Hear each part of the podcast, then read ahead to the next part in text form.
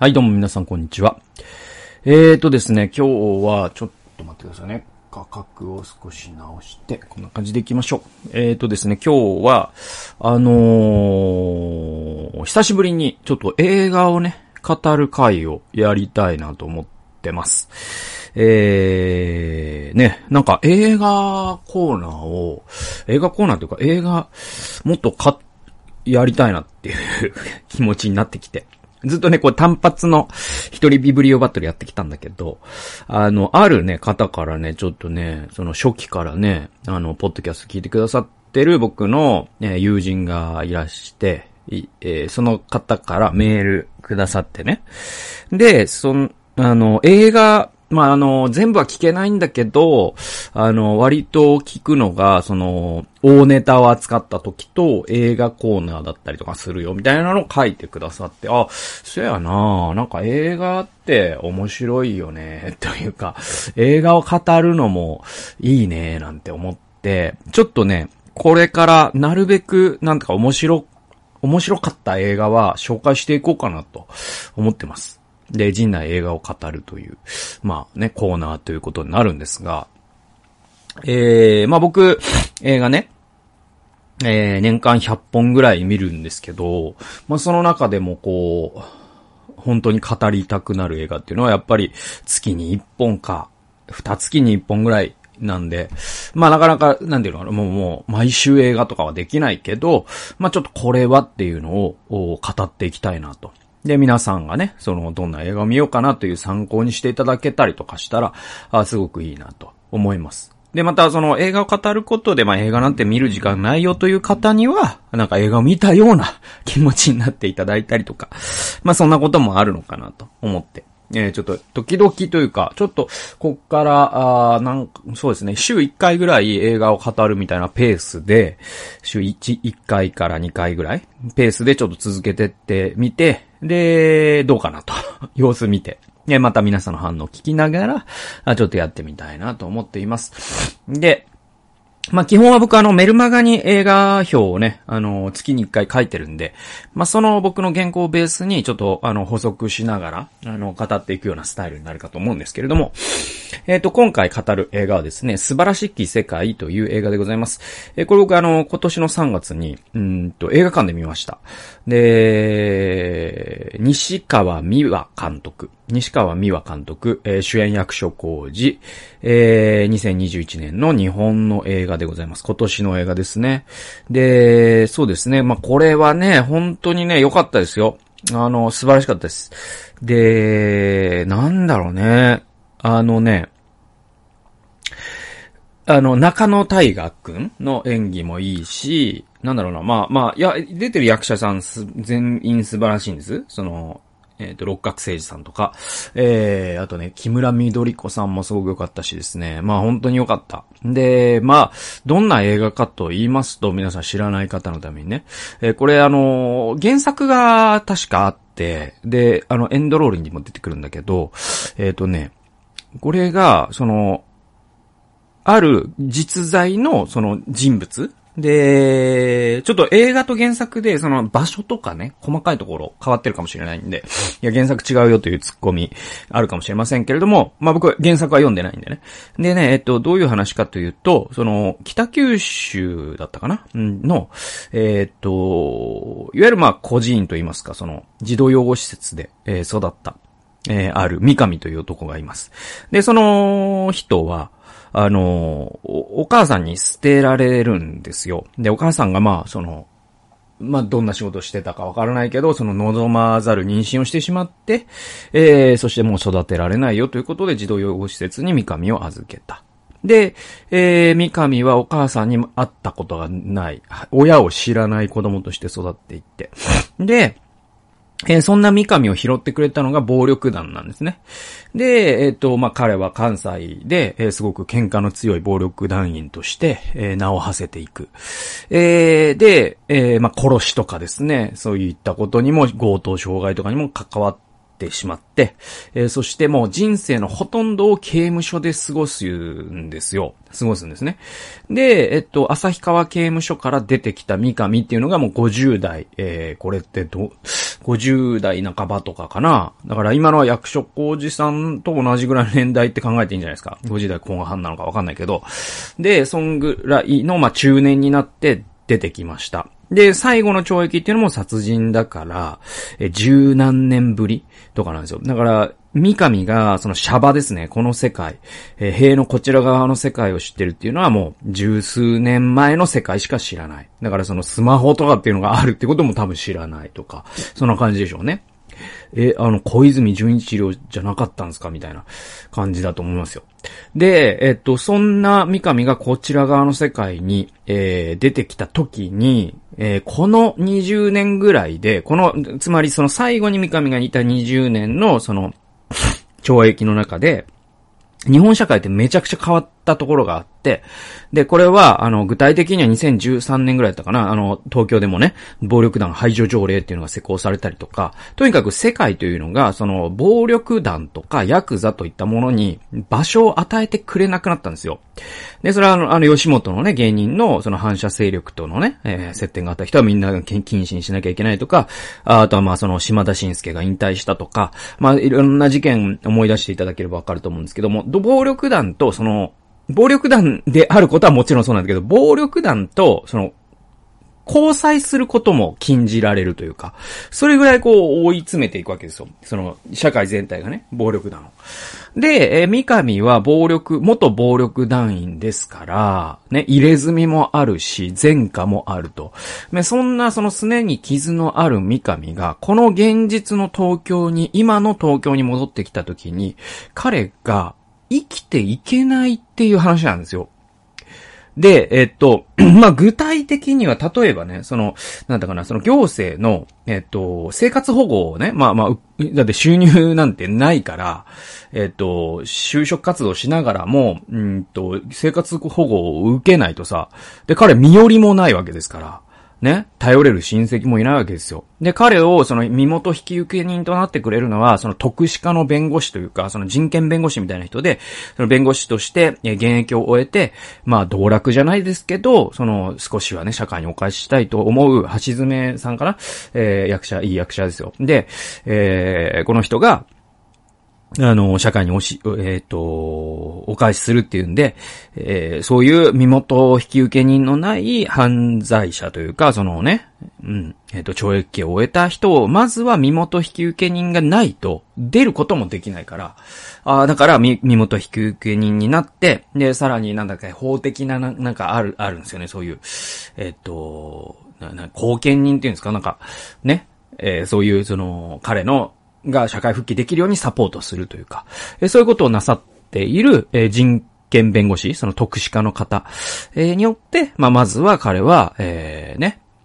社会に戻ってきます。で、アパート借ります。で、じゃあ、まずは先立つものがないといけないからということで、仕事探すんだけど、仕事 ないですよね。えっ、ー、と、もう手に職があるわけでもない。ね。で、50代後半ですよ。厳しいですよ。で、運転免許もないんですよ。これがまた関係あって、その、刑務所にいる間に運転免許を執行してしまってるんですよ。だからもう一回自動車学校に通わないといけないんですね。で、そういう状況になってる。そうするとまたその就職口も狭まる。で、そうすると、生活保護をまず受けようってなるんだけど、その、なんか、その条例とかで、その、暴力団であったという、その肩書きがあると、生活保護を受けれないというルールがあったりするから。はい。で、も、彼 もだから行くところどころで八方塞がりになるんですよ。で、なんかその、社会全体が彼のような人を、に、何を奨励してるかっていうと、無言のメッセージとして、もう一回犯罪を犯して刑務所に入ってって言ってるようにも思えるぐらい、もちろんそうじゃないんですよ。もちろんそうじゃないんだけど、それ、でもそれぐらい、彼には本当に行く場所、行く場所行く場所で、ここも行き止まり、ここも行き止まり、ここも行き止まり、なぜなら、あなたは前科があり、あなたは入れ墨があり、あなたはね、えー、以前暴力団と関係があったから。っていう形で全部が行き止まりになったら、あ、もう、もう一回犯罪を起こして、あの塀の中に行けってことですね。って彼らが、まあ、そういうふうに意識的には思わないかもしれないけど、日本のその再犯率の高さは異常だって話があって、で、それと今のこの暴力団排除条例みたいな、いわゆるこう、うんと人間というものをあんまり分かってない人たちが作ったルールっていうものが背後にあるということを、この映画はすごく考えさせてくれる、えー、そういうですね、素晴らしい映画なんですよ。で、まあその、社会の矛盾ってことだけじゃなくて、この映画ってむしろ、なんていうのかな、あ、のー、ジャンル分け難しいんだけど、まあ、とにかくその社会が矛盾あるよねっていう話でももちろんあるんだけど、でもそれはむしろ前景化してなくて背景としてある。でむしろ際立つのはその三上という、え、人間の、その、うん、人間ドラマというか、でね、この人ね、あのなんていうか、その、刑務所でね、ずっと過ごしたという、うあれがあると。で、それを、その自己責任っていう風に、えー、は、僕、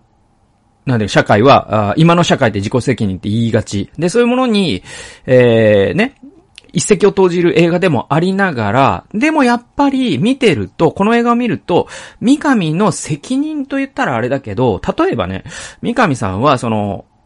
要所要所で切れちゃうんですよ。で、それは、その自分の怒りを全然コントロールできてなくて、で、なんかね、こう、カッと血が昇って、切れちゃう。そしてその切れた時に問題を解決する方法が三上には拳しかない。で、やっぱりそれだと、そのいくら社会がね、窮屈だと言っても別に窮屈じゃない社会ですら、やっぱりちょっと、ね、その、このシャバを生きるには、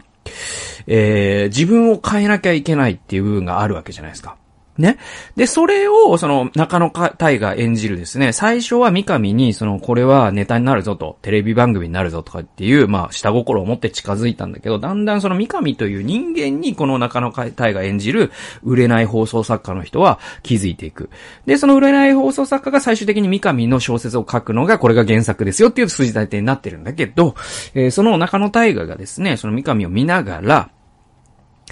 えー、彼のその生い立ちとかっていうことにだんだん興味を持っていきます。で、彼は図書館に通ってですね、その、こう、母親とのアタッチメントを築けなかった、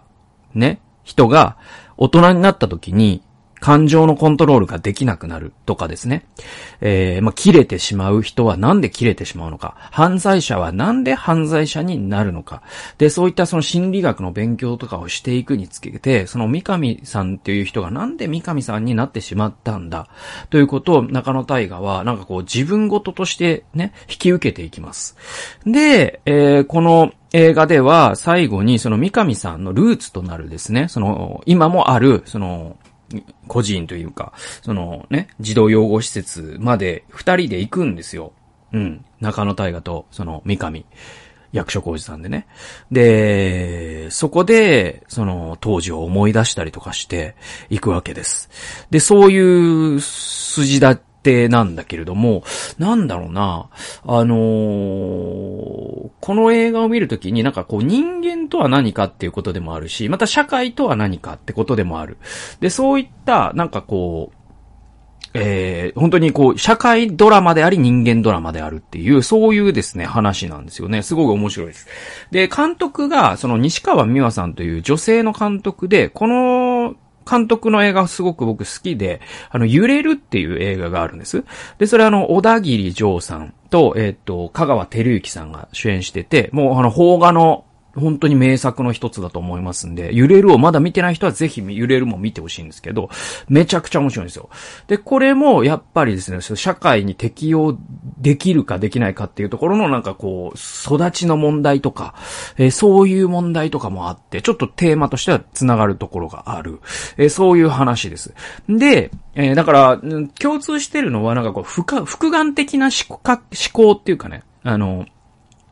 社会ってこちら側から見えてる風景とあちら側から見えてる風景と、そして空から見た風景と、地面から見た風景とっていういろんな風景が一つの社会っていうか一つの、世界って一つじゃなくてっていう話なんですよ。で、これが揺れるという映画にも現れてるし、素晴らしき世界にも現れてる。で、この素晴らしき世界では、やっぱりこの三上という人の主観レンズで見ながら、でもこの社会の側からも三上を見ていく。そういった時に、こういった、た、えー、ね、こう、育ちにスティグマを抱えているような三上という人が、どのようにこう、社会と折り合いをつけていくのかっていう話でもあり、で、えっ、ー、と、彼はその、もう刑務所とか暴力団に過剰適応してしまってるから、暴力でしかね、物事を解決できないし、すごい面白いシーンがあるんだけど、その、なんだ、自動車教習所に行くんですよ、ある人の善意によって。でも、その、なんだろう、あの、そこで、刑務所の更新をしてね、で、今日、指導、教官っていうかね、いるじゃないですか。その教習所の教官に対して、あのー、な、何や、何番三上です先生、お願いしますとかって言って言うんですよ。もうそれ刑務所なんですよね。だから本当にもう彼にとって世界って刑務所なんですよ。だけど、そのシャバのルールと刑務所のルールって違うんで、で、彼はその刑務所に過剰適応し、そして暴力という解決手段に依存するところから、この現実社会に適応し、そして暴力という解決手段を捨てていくっていうことが彼にとっては必要になっていく。でもそのためにはいろんな人のサポートがいるんだけど、そのサポートというものも、さっき言ったようにその法律のね、その行き止まりということによって、彼自身の過去、あるいは彼自身の入れ墨、彼自身のまあそのね、過去の犯罪歴。えそういったものによって閉ざされがちになってしまうと。で、そういう中でですね、あの、えー、何が起きていくかというと、僕はまあ、あの、すごくですね、この映画のすごいいいのは、いわゆるだからこれってポリコレ映画にも見えるんだけど、要はその社会って、あれ、生きづらいよねみたいな。だからやっぱもっとこういうね、暴力団の人たちとかにも、ちゃんとこういうね、場所を作ってとかっていうポリコレ映画ではないんですよ。実際そういうことを言う、登場人物いるんですよ。長澤まさみというそのジャーナリストの、いわゆるそのテレビ番組を作ったろうっていう側の人ね。でもその人たちのポリコレ的発言って全く三上にとっては救いにも何もなってないんですよね。じゃあ三上に対して本当にえー、救いになるのは誰かというと、最初のね、その人権弁護士もそうだし、で、あとですね、彼は、その、噂になるわけですよ、当然。ね。安いね、アパートに住んで。で、そのアパートに他に住んでる人といえば、そのちょっと不法滞在をしている外国の労働者であったりとか。で、そういう中で彼らが暴力な、元暴力団員があそこ住んでるらしいぞっていうことで、そういう地域でも噂になるじゃないですか。で、彼がそのスーパーで買い物をしてる時に、もうあの、先入観を持ってるから、そのスーパーの店長の六角誠治なんだけれども、この六角誠治さんがですね、ちょっと、事務所までいいですかみたいな。だけど、万引きしてなかった。たんですね。で、そこで喧嘩になりそうになるんだけど、六角。はい、ごめんなさい。えー、っとですね、ちょっと今、あのー、なんか、接続が急に切れまして、ごめんなさいね。今、変な編集になってると思いますけど、あの、一回、一旦、あのー、接続が切れて、で、もう一回撮り直してます。だから前半なんかちょっと、その、変な、あの、ちょっと画面のちらつきとかあったと思うんですけど、それと関係があって、なんか USB の接続が、えー、ちょっと悪かったみたいで、えー、なんで、ちょっと、あのー、一回切れました。一回切れまして、えっ、ー、と、さっき話してたところの続きから話します。すいませんね。だから、それも、ちゃんと編集もできてなくて申し訳ない。で、そのスーパーの、ね、え、店長の六角誠治さんが、えっ、と、三上が万引きをしたと決めつけて、えー、そして、あのー、事務所に来てもらう。で、そこで喧嘩になるんですよ。俺取ってねえぞ、と。で、六角誠治さんはそこで、あの、本当にすみませんでした、みたいになって、心開くんですよ。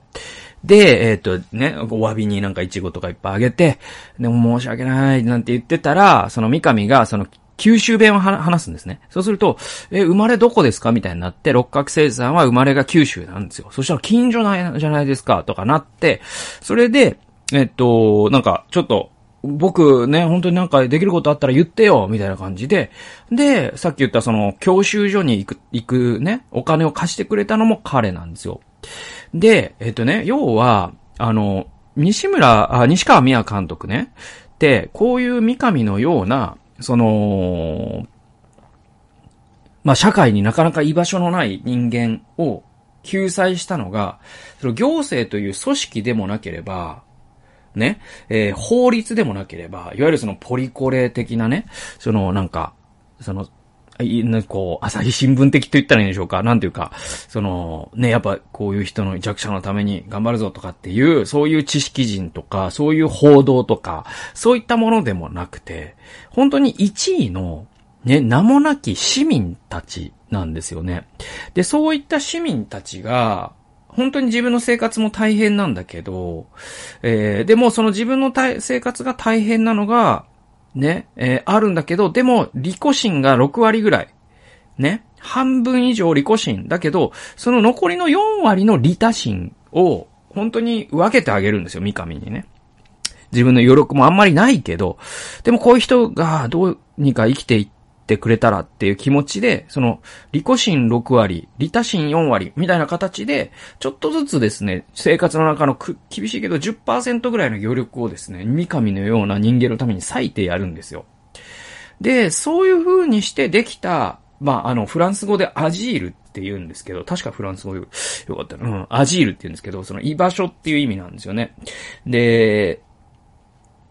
あのー、聖書、旧約聖書で言うと、逃れの街とかですね。え、あるいはその、ダビデが、